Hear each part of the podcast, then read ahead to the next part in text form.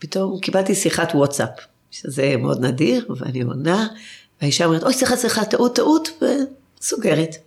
שתי דקות אחר כך אני מקבלת שיחת טלפון, לא מזוהה, והאישה אומרת, היי, אני אה, ככה וככה, התקשרתי אלייך קודם בטעות בוואטסאפ, אבל כנראה אין סתם טעויות. אני רוצה להגיד לך, שטיפלת בבת שלי לפני כמה שנים, והיא אמרה לי את השם, ואכן זכרתי את השם. אה, והיום היא נהדרת, היא לומדת באוניברסיטה, ואפילו עובדת, אה, לומדת תחום של לעזור לאנשים, תחום טיפולי, והיא מאוד מאוד זוכרת לטובה את העזרה שנתת לה ככה כשהייתה אצלך בטיפול, וככה הודתה לי. ואני חיכיתי לשמוע איפה הפאנץ', מה, מה צריך, מכתב, כן, היא רגילה שכשמתקשרים הרבה פעמים צריכים משהו, אבל לא, זאת הייתה השיחה, היא רק רצתה להגיד לי תודה.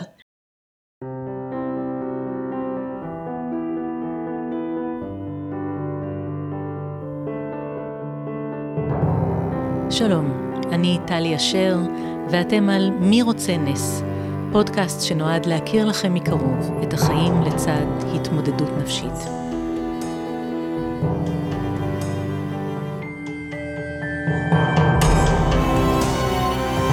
לא תשמעו כאן נתונים סטטיסטיים, לא נחכה לשערורייה תקשורתית שתעלה את הנושא לכותרות ליומיים שלושה. אנחנו כאן באופן קבוע, נכנסים ליומיום, לחדרי חדרים, ובעיקר לחדרי הלב.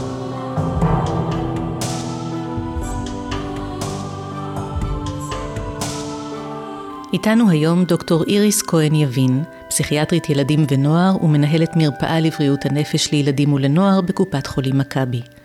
כל הכותרת הזו לא סותרת את העובדה שהיא לא אוהבת בתי חולים, ובכלל נוטה להתרחק מתחלואי הגוף. עולם הנפש, לעומת זאת, משך אותה מאז ומעולם. שלום איריס. שלום. מה הקשר שלך לעולם בריאות הנפש? אז קודם כל אני פסיכיאטרית ילדים, זאת אומרת שלמדתי רפואה, ואז עשיתי התמחות, בעצם גם התמחות של אה, פסיכיאטריה כללית וגם התמחות בפסיכיאטריה של ילד והנוער. ידעת, כשניגשת ללימודי רפואה, ידעת שהכמיהה היא לפסיכיאטריה? אני ידעתי שהכמיהה היא לילדים. אני בעצם תמיד תמיד הייתי מחוברת מאוד לילדים ונוער. בלב אני חושבת שאני עדיין ילדה, כל כך התבגרתי. וידעתי שאני אעבוד עם ילדים. והיו לי כל מיני מקצועות שחשבתי עליהם להיות, אה, ואני באה גם ממשפחה מאוד אקדמאית, וככה בסופו של דבר הוחלט שאני אלך לרפואה, כשהיה ברור שאני הולכת לתרופת ילדים. גם יש רופאים בבית? אין, לא. אני הרופאה היחידה, אוקיי. משפחה של מהנדסים ואנשי אה, מחשב, הכבשה השחורה.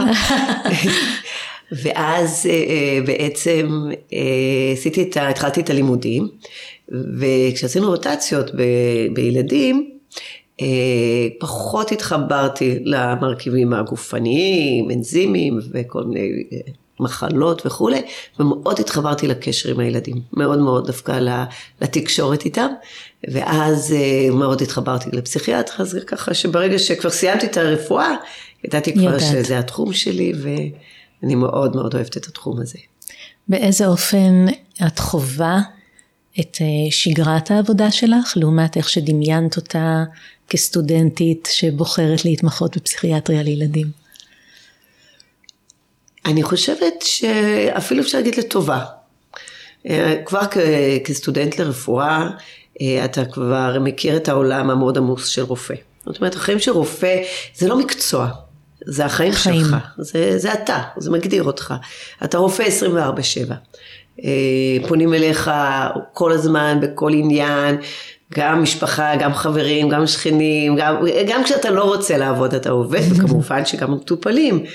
זה, זה, זה בעצם אף פעם לא נגמר, אתה יכולה להמשיך גם לחשוב על העבודה, כמה שאת מנסה ללמד את עצמך לא לעשות ולשים גבולות, וזה בהחלט מלווה.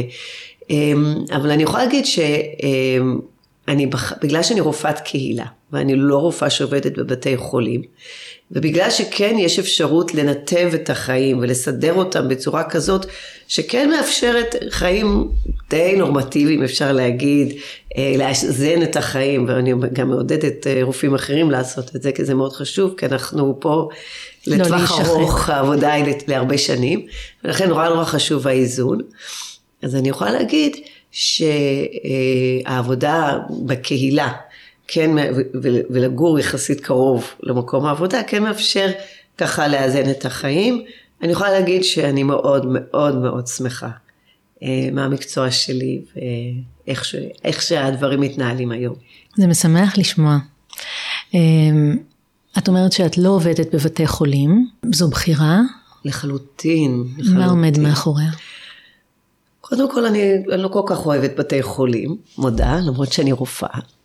אמ, זה דבר אחד. דבר שני, אז, אז בואו אני, אני אגדיר אולי מה זה לעבוד בקהילה עבורי ולמה אני אוהבת את זה. אה, אני קצת מרגישה כמו רופאת הכפר. זאת אומרת שאני עובדת הרבה שנים באותו מקום. מודיעין הייתה קצת כפר בהתחלה, עכשיו אה, בהחלט הפכה לעיר. כפר עם הרבה פקקים. בדיוק, בהחלט עיר. אמ, אבל בעצם את, את, את עובדת בקהילה, את מקבלת מטופלים, את רואה אותם גדלים, את מלווה בעצם את, ה, את, ה, את, את, את, את ההתבגרות של אותם מילדים קטנים לחיילים בעצם. אני מסיימת את המעקב כשהם חיילים, והרבה פעמים גם שומעת אחר כך, וגם עוזרת אחרי זה. ואת מכירה את האחים, כבר יצא, שיצא, יצא לי לטפל בילד של אחד מהמטופלים שלי, אמ, ואת מכירה את ההורים ואת המסביב, וכן, את, את, את, את מרגישה איזשהו מין קרבה כזאת, קצת כמו רופא משפחה שעובד בכפר. ולכן אני מאוד אוהבת את זה, אני אוהבת את, אה, אה, ללוות את הילדים תוך כדי התפקוד הרגיל שלהם. לראות את הילד הולך לבית ספר, או את המתבגר שיוצא עם החברים, ויש לו את החיים ומנסה לתכנן, וכן צבא, ואיך צבא, ואיך אני מתמודד עם הבגרויות, ובאמת לעזור בחיי יום יום ולשפר את איכות החיים של אותם ילדים ומתבגרים. עבודה בבתי חולים היא עבודה הרבה יותר אינטנסיבית וקצרת מועד. זאת אומרת, אתה מקבל ילד במשבר אקוטי, נותן לו טיפול אינטנסיבי ואז מחזיר אותו לקהילה. הפואנטה העיקרית שלי זה להשאיר את הילד בסביבה הטבעית, לשפר את איכות החיים שלו, את הקשר עם ההורים, לעזור להורים להתמודד עם, ה, עם הקשיים של הילד ולהבין אותם, אה, הקשר עם, ה, עם המסגרת הלימודית, לבנות תוכניות עתיד וכולי. את אומרת להשאיר אותו במסגרת הטבעית שלו, בעצם במילים אחרות את אומרת להימנע ככל שאפשר מאשפוז או ממסגרות אחרות, לזה את מתכוונת? לחלוטין. העדיפות הראשונה שלנו היא תמיד שיקבל את הטיפול שלו בבית, אה, עם ההורים שלו, ימשיך ללכת למסגרת הלימודית, אה, ייפגש עם החברים מהשכונה. ברור שכל מקרה לגופו. ולא תמיד זה אפשרי, יש לנו, כמו שאמרתי, מצבים אקוטיים, שגם אנחנו יכולים להפנות או לטיפול יום או באמת לאשפוז. אה, יש לנו מצבים שבהם הילד זקוק לעבור למסגרת לימודית אחרת.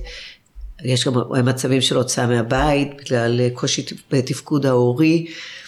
אבל אני יכולה להגיד שזה ממש, ממש המיעוט של המטופלים. ובאמת רוב המטופלים נשארים באמת, ומקבלים את הטיפול במסגרת הטבעית וזה הכי נכון. באילו מצבים את אומרת, כנראה שזה מעבר לגבולות של טיפול אצלי או טיפול בקהילה?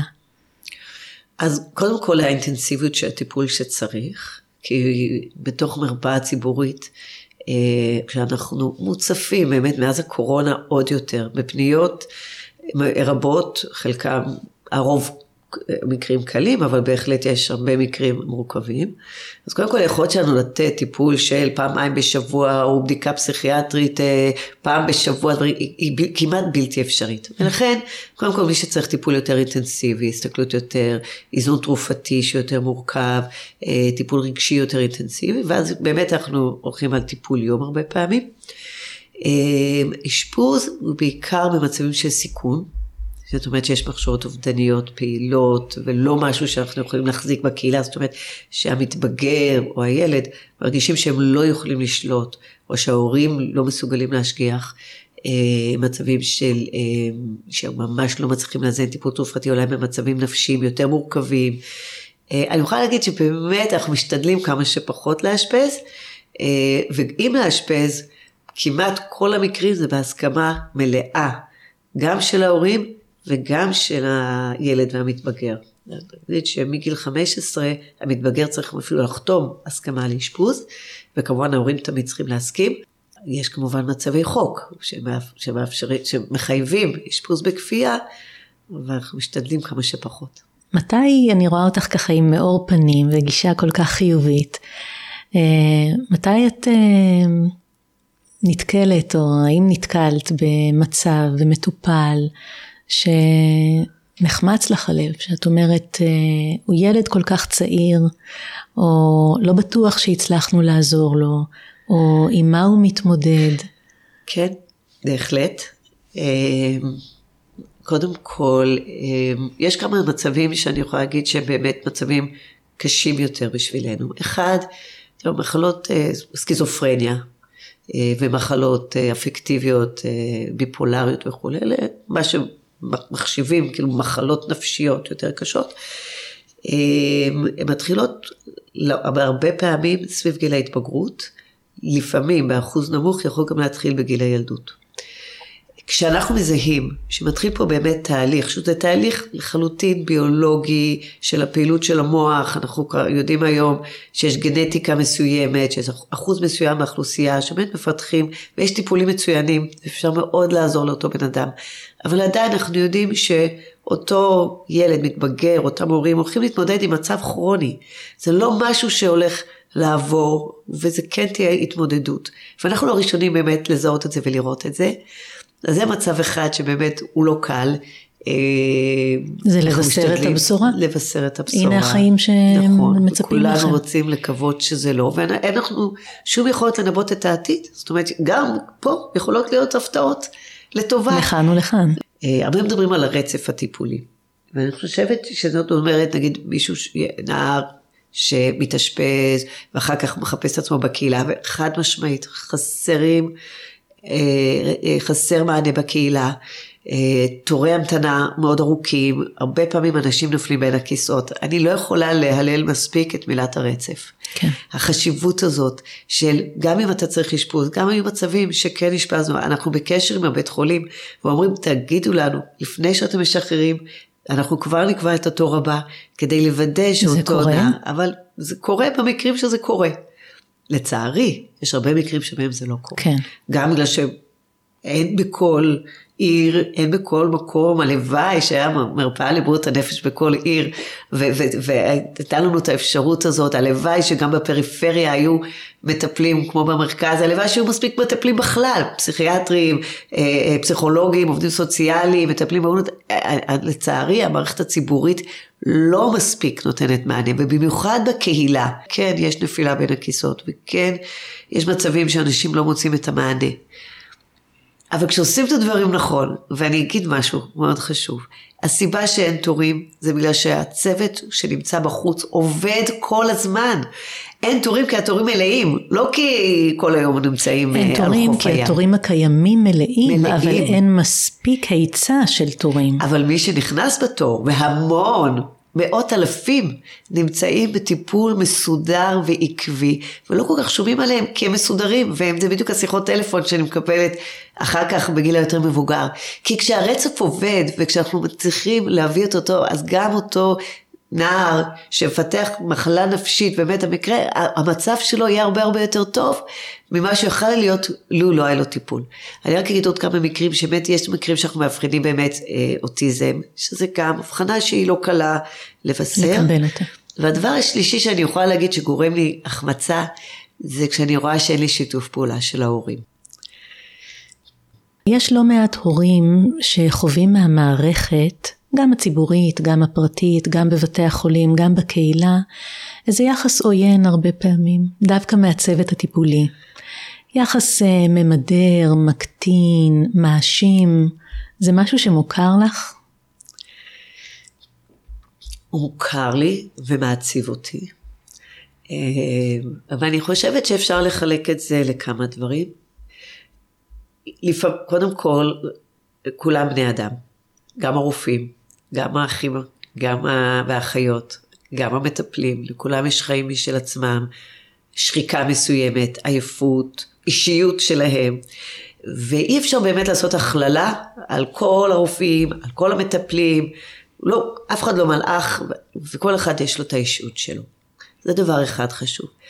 לפעמים, גם לא הייתה כוונה לפגוע, והדברים יכולים גם להתפרש אצל אותה משפחה כעוין, אולי בגלל הקושי שלהם בתוך אותה סיטואציה.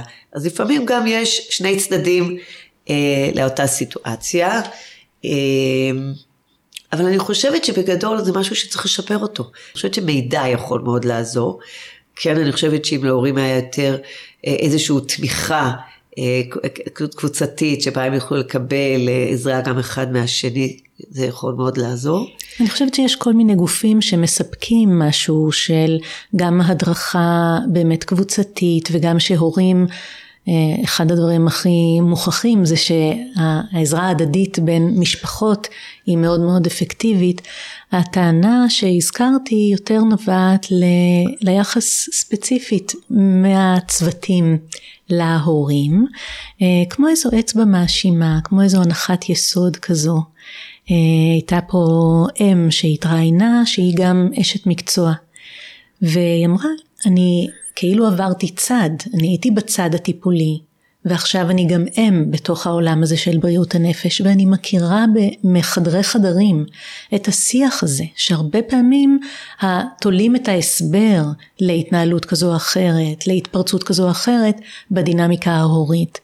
אז על זה שאלתי אם זה משהו מוכר, כי אני מניחה, אני מאוד מסכימה עם מה שאת אומרת, ש... גם כל מקרה לגופו וגם צריך לזכור את זווית הראייה של הצוות המטפל ובהחלט לקחת את הכל בחשבון אבל אם הטענה כל כך רווחת אה, בקרב הורים אז כנראה שיש איזשהו אולי הלך רוח ש, שדורש שינוי באמת במסגרת כל הרפורמות. אז בוא נזכור שבאמת עד לפני לא יודעת, נגיד 50-60 שנה, הייתה גישה מאוד פטריארכלית כזאת ל, לרפואה, הרופא תמיד צדק והרופא יודע הכל, ובכלל יש שינוי שמתרחש. דבר שני, באותם שנים דיברו על אימא הסכיזופרניוגנית וכל מיני דברים כאלה שהכל הכל היה בגלל אימא כמובן והבנו עם השנים שזה בכלל לא נכון ושבעצם יש גנטיקה ויש ביולוגיה ויש כל מיני אה, עניינים שמתרחשים בזמן שהתינוק הוא עדיין עובר ובלידה וכל מיני דברים שמשפיעים שבכלל לא בשליטה של ההורים. אנחנו יודעים חד משמעית ש... הגישה ההורית ומה שקורה בבית הוא הרבה הרבה יותר חשוב מכמעט כל טיפול אפשרי. זאת אומרת, הדרכת הורים זה דבר יותר חשוב מטיפול בילד. וברור שכשאתה נותן הדרכת הורים, אתה בא קצת מעמדה אחרת, אתה בא מעמדה שכאילו אני יודע, אני מבין, ואני עכשיו אלמד אותך איך לגדל ילדים. אתה לפעמים אני, אנחנו פוגשים הורים שיש להם עשרה ילדים, וזה הילד התשיעי, ושם הם כבר סבא וסבתא, ואני הולכת להגיד להם, את, עכשיו איך אתם מגדלים? יש עוד אנשים שאין להם אפילו ילדים של עצמם, שנותנים הדרכת הורים להורים עם ניסיון של 4-5 ילדים.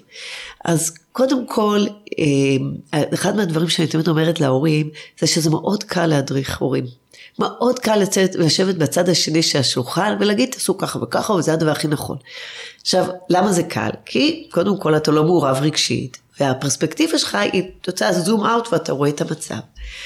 ואני יכולה לבוא ולהגיד להם, תראו, אתם צריכים לעשות ככה וככה, ואני כאשת טיפול חייבת לזכור, ואני גם מודה, ואני אומרת את זה למטופלים עם השנים, אני, אני יודעת להגיד את זה יותר. אני יכולה להגיד שכשהייתי רופאה צעירה הייתי יותר יהירה, ודווקא השנים גרמו לי להיות יותר צנועה בעניין הזה. אה, כי גם אני עשיתי הרבה טעויות עם הילדים שלי. ואני אומרת להם, כשאני בצד השני, כשאני אומרת לכם, אל תיתנו עונשים ככה אימפולסיבית, ואז אתם תראו אותי בקניון, אומרת לילדים, בחיים לא תקבלו שוב שוקולד. המכונה אוקיי? שאתה בא איתנו. בדיוק, וזה ברור, ש... אז ברור שאנחנו בני אדם.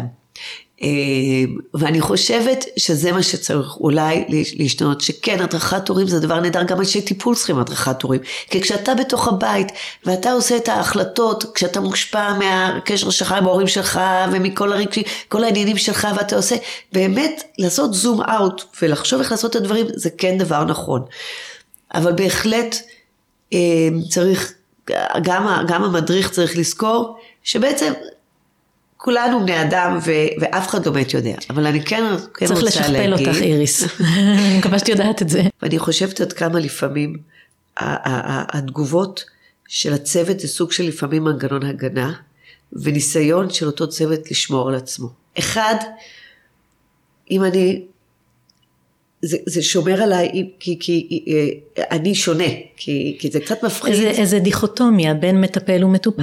בדיוק, זה מפחיד.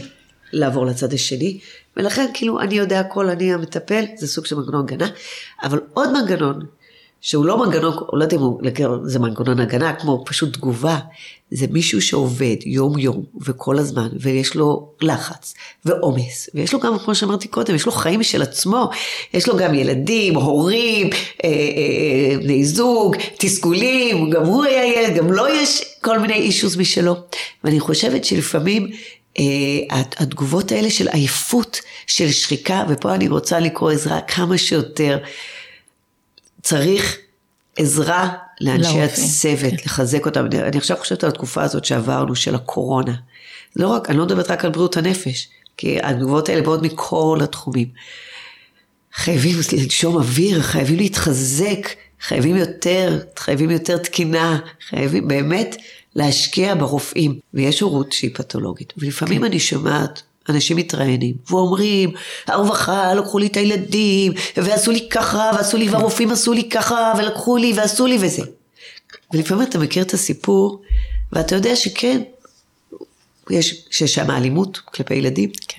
ויש שם הורות שהיא באמת פתולוגית ובאמת באמת גורמת נזק לאותו ילד. יש נכון. חוק שבעצם אם אנחנו רואים שיש אלימות, או יש אה, אה, משפחה שהיא בעצם גורמת נזק לאותו ילד, אנחנו חייבים לפעול. ולפעמים... כמובן לא, לא התייחסתי למקרה. אבל לפעמים זה הם מי שעושה את השם הכי רע. את הזכרת קודם, איריס, שהרבה פעמים ההתפרצות של איזושהי התמודדות נפשית, של איזשהו משבר נפשי, מתרחשת בגיל ההתבגרות. גיל ההתבגרות המוקדם, או קצת יותר מאוחר. גיל ההתבגרות בהגדרה זו סערה גדולה. יפה. איך, אה, מה את יכולה לומר להורים, מה בין תופעות נורמטיביות של גיל ההתבגרות שבהגדרה הוא לא נורמטיבי, לבין התחלה של סיפור אחר? וואו, זה קשה. אנחנו לא תמיד יודעים את התשובה לשאלה הזאת. זה תמיד עניין של עוצמות. עד כמה השינוי הוא קיצוני ושונה מהילד שהיה קודם, האם יש התנהגויות של סיכון, כי סיכון תמיד מטריד אותנו, גם אם אומרים כן זה מתבגר, אבל עדיין אני לא רוצה שמתבגר יעשה דברים מסוכנים. בגיל הזה הם לא תמיד מודעים לסכנות, או עם החלק הפרונטלי של, של המוח שאמור להגיד לי, רגע תחשוב, זה כן נכון, אותו שיקול דעת פחות עובד טוב בגיל ההתבגרות. אז באמת אנחנו מסתכלים על, על, על, על הסיכון, אם יש סיכון, עד כמה השינוי קיצוני, גם מדברים על מתבגר, כמה הוא חווה מצוקה פה. אני חושבת שקשר עם הורים בזמן גיל ההתבגרות זה אחד הדברים שהכי מגנים על מתבגרים. ודווקא פה, אם אנחנו חוזרים רגע להורים, יש הרבה פעמים מאוד כועסים, ואפשר להבין, הוא מתחצף, הוא מתנהג לא יפה, הוא, עושה, הוא, עושה, הוא, לא, הוא לא רוצה ללמוד, כל מיני דברים.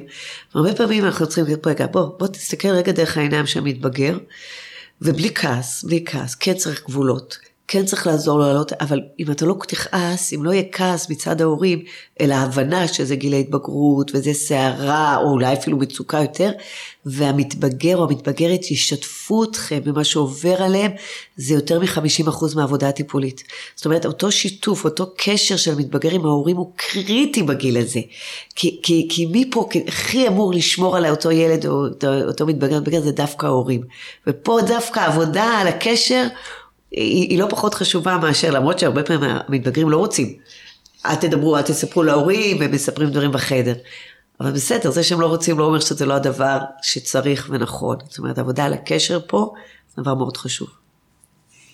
וצריך להגיד, בעצם אני חושבת אולי אחד האתגרים זה איך לשמור גם על קשר אמפתי, שיתופי, קרוב, וגם, כמו שאת אה, ככה רמזת, להציב גבולות ובעצם לשמור על איזושהי מסגרת מגוננת ב, או מגנה, אה, וזה ה... ומבינה, להבין, להראות שאיך אמפתיה ולא כעס, לא לכעוס, לזכור שזה מוח שמתבגר, אף פעם לא להיפגע, אסור להיפגע מהמתבגר. כי הם יורים לכל הכיוונים, הם עושים, אבל הם לא באמת רוצים לפגוע בהורה. ההורה זה הדבר הכי חשוב בשבילם, ולהפך, אם ההורה מבין את זה ולא נפגע, אז הם מרגישים את החוזק, הם מרגישים, את, את, הם מרגישים מוגנים יותר, זה מאוד מאוד חשוב. אני חושבת שזו נקודה מאוד מאוד חשובה מה שאת אמרת. אה, אני עצמי מנחה סדנאות כתיבה לצוותים רפואיים וגם פארה רפואיים למטרה הזו, לעזור רגע, לאוורר את הרגשות, לעבד אותן, להיטען מחדש בכוחות נפש. אז אני, אני מאוד מאוד איתך בקריאה הזו. ואני חושבת שההסבר שנתת הוא, הוא מאיר עיניים, מאוד uh, מסבר את האוזן, אני מודה לך עליו. אני חושבת שחשוב לזכור אותו ולשמוע אותו. אה, אני יודעת מחבריי וחברותיי שלומדים פסיכולוגיה, שלמדו בעבר, שבשנים הראשונות כל אה, פתולוגיה שלומדים עליה הם מיד אה, מזהים על עצמם או על מישהו במשפחה או בחברים. אני שואלת אותך, את אם, והאם קורה דבר כזה? האם את עם אה, איזה חיישנים אובר ומזהה דברים, או אצל ילדים שאת אה, מכירה, משפחה מורחבת, שכנים, לא יודעת, האם את אה, ככה, אמרת הרופאה עובדת 24/7, האם זה גם חלק מהסיפור? המשקפיים האלה.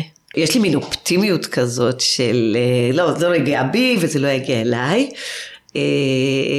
אבל אני אגיד שכשזה כן מגיע אלייך, אה, זאת אומרת, אני לא חושבת שאני מחפשת אה, דברים אובר, אבל כשאני כן מזהה שיש מצוקה, ומה לעשות, ילדים, גם כמו שאמרנו, עברנו עכשיו תקופה של קורונה, ו... ואני חושבת, כל ילד עובר את המשבר ואת הקשיים שלו, כשאתה מזהה, אז זה מלחיץ. Mm-hmm. כי את יודעת לאן זה יכול ללכת, את יודעת איך זה יכול להסתבך, את אומרת, איך זה יכול לקרות לי? אה, אני, מה, כאילו הסיפור של הסנדלר.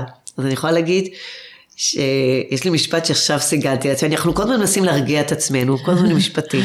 אז אם אני אמרתי לפני זה שהסנדלר הולך יחף, אז אני, אני החלטתי לשנות את המשפט ולהגיד, אולי איזה מזל שהילד הזה נולד לסנדלר הזה. אמ, זה הרפריימינג של כן. החיים. כן, אני חושבת כן. שזה אחד מהדברים שבאמת מצילים אותי. כן. אה, ואני אתן פה את הקרדיט לאמי היקרה, שנפטרה לפני שנה, mm-hmm. וכל מה שאני יודעת, אני יודעת ממנה. Mm-hmm. שבלי ללמוד יום אחד של אה, רפואה או פסיכיאטריה או פסיכולוגיה, אבל המשפטים האלה באו ממנה. אה, הייתה אישה מאוד חיובית, והיא אכן פשוט החדירה בי את, ה, את האופטימיות הזאת של, אה, של יהיה בסדר ולראות את החיים ככה בעין אחרת, אני לא אשקר, זה לא תמיד עובד. אני חושבת שזה אדם. לא יכול תמיד לעבוד, אבל זה דווקא מעיד על האותנטיות של הגישה הזו. כי זה לא בעיוורון, להפך, בהתבוננות. אז כשמתבוננים אז רואים גם וגם, אבל uh, באמת אני תכננתי לשאול אותך מאיפה, מאיפה מאור הפנים הזה, מאיפה החיוביות, ואני מבינה שזה נטמע בך, כן. מאימך. נכון, חד משמעית. כן. אה, וכמו שאמרתי, לצערי היא נפטרה, כן. אבל אני מרגישה שהיא השאירה את זה בתוכי. אה, ו... ולדעת אני חושבת באמת אה, לדעת לאזן, being there. זה כל, כל, כל מה שהוא, כל ה, המנטרות האלה. המנטרות האלה הן מה זה טובות. זאת אומרת, הן לא סתם מנטרות. כל העניין הזה של הפסיכולוגיה החיובית, כל החשיבה הזאת של איך, איך להפוך את הרפריימינג וזה, זה עובד, תנסו את זה, זה, זה, זה נשמע כמו שטויות, אבל וואלה, לפעמים השטויות האלה, לפעמים הקיץ', יש לו, יש, יש מאיפה. כן, את בעצם, זה תלוי איך את מספרת לעצמך את חייך. כן. ואיך את בוחרת אה, לארגן את הדברים, לראות אותם, להתייחס אליהם, מה עוזר לך לאזן? אני חייבת להגיד שאני מאוד ממליצה על להתבגר. אני חושבת על איך שהייתי לפני 20 שנה והיום, כן. אני לא חוזרת אחורה בזמן. כן. והדברים, באמת, הדברים שלמדתי מאוד עוזרים לי היום. אני חושבת שיש משהו בניסיון שמאוד עוזר, אבל באמת, לפעמים לכתוב את הדברים ש... לכתוב, זה גם משהו שהייתי משאירה. תכתבי, תעשי רשימה mm. של הדברים, כי את, את מפנה לעצמך את הראש, זהו, ואז אני סגרתי את זה. האחריות עוברת לרשימה. נכון, אבל לפעמים זה גם להתפשר. להתפשר על תפקידים שאולי זה נשמע כמו קידום במקצוע. אה, אני מאוד פמיניסטית, מאוד, אבל כשניסיתי להיות יותר בעבודה ופחות עם הילדים שלי, סבלתי. אז אני נותנת לך אה, שרביט, ואם היית יכולה לעשות שינוי אחד, אחד? במערכת בריאות הנפש. או, רק אחד? אה, יאללה, אחד ועוד אחד, קיבלת, יש לנו מבצע בדיוק. מה היית עושה? אז ברור שהחלום צריך להיות, אה, שיהיה יותר מהכל. אבל, אבל את יודעת מה אני חושבת? שהייתי רוצה שבריאות הנפש יהיה כמו טיפת חלב. כמו ללכת לרופא משפחה.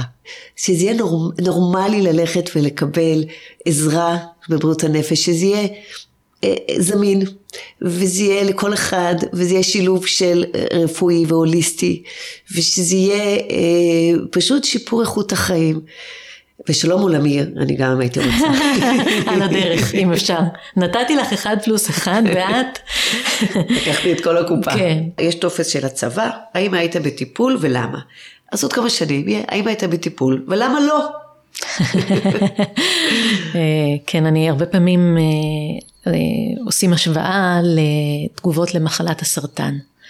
אז כשמישהו חולה בסרטן היום, כן, ב-20 שנה לתוך המאה ה-21, אז באים ועוזרים ויש עמותות ולוקחים לחו"ל ועוטפים את המשפחה ואת המטופלים. אם נלך 50 שנה אחורה אז לא היו נוקבים בשם המחלה, זה היה מאוד מרתיע, מאוד חששו מזה. אם נצליח לחולל את אותו שינוי בעולם בריאות הנפש, דיינו. אמן. אז ברוח זו, אני רוצה לשאול אותך איריס, איזה נס יש בחיים שלך? אז זהו, אני חושבת שהנס זה בעצם איפה שאני היום. אני אגיד שאם הייתם פוגשים אותי בגיל 10, 12, ילדה מאוד, מה זה ביישנית? ביישנית, לא יודעת שום דבר, חסרת ביטחון.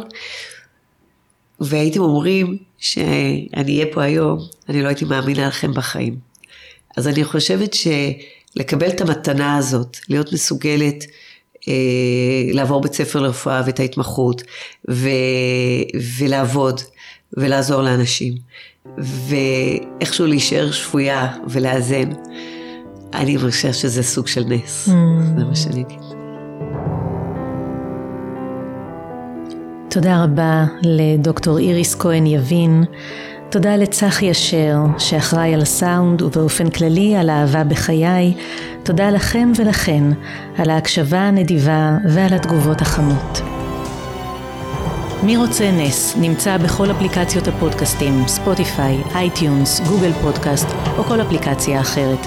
אפשר למצוא את כל הפרקים גם באתר שלי, טליאשר.קום, ולעקוב אחריי בפייסבוק.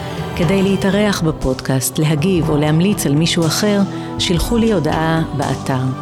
ועד הפעם הבאה, שיהיה לכם ולכן כמה שיותר נס.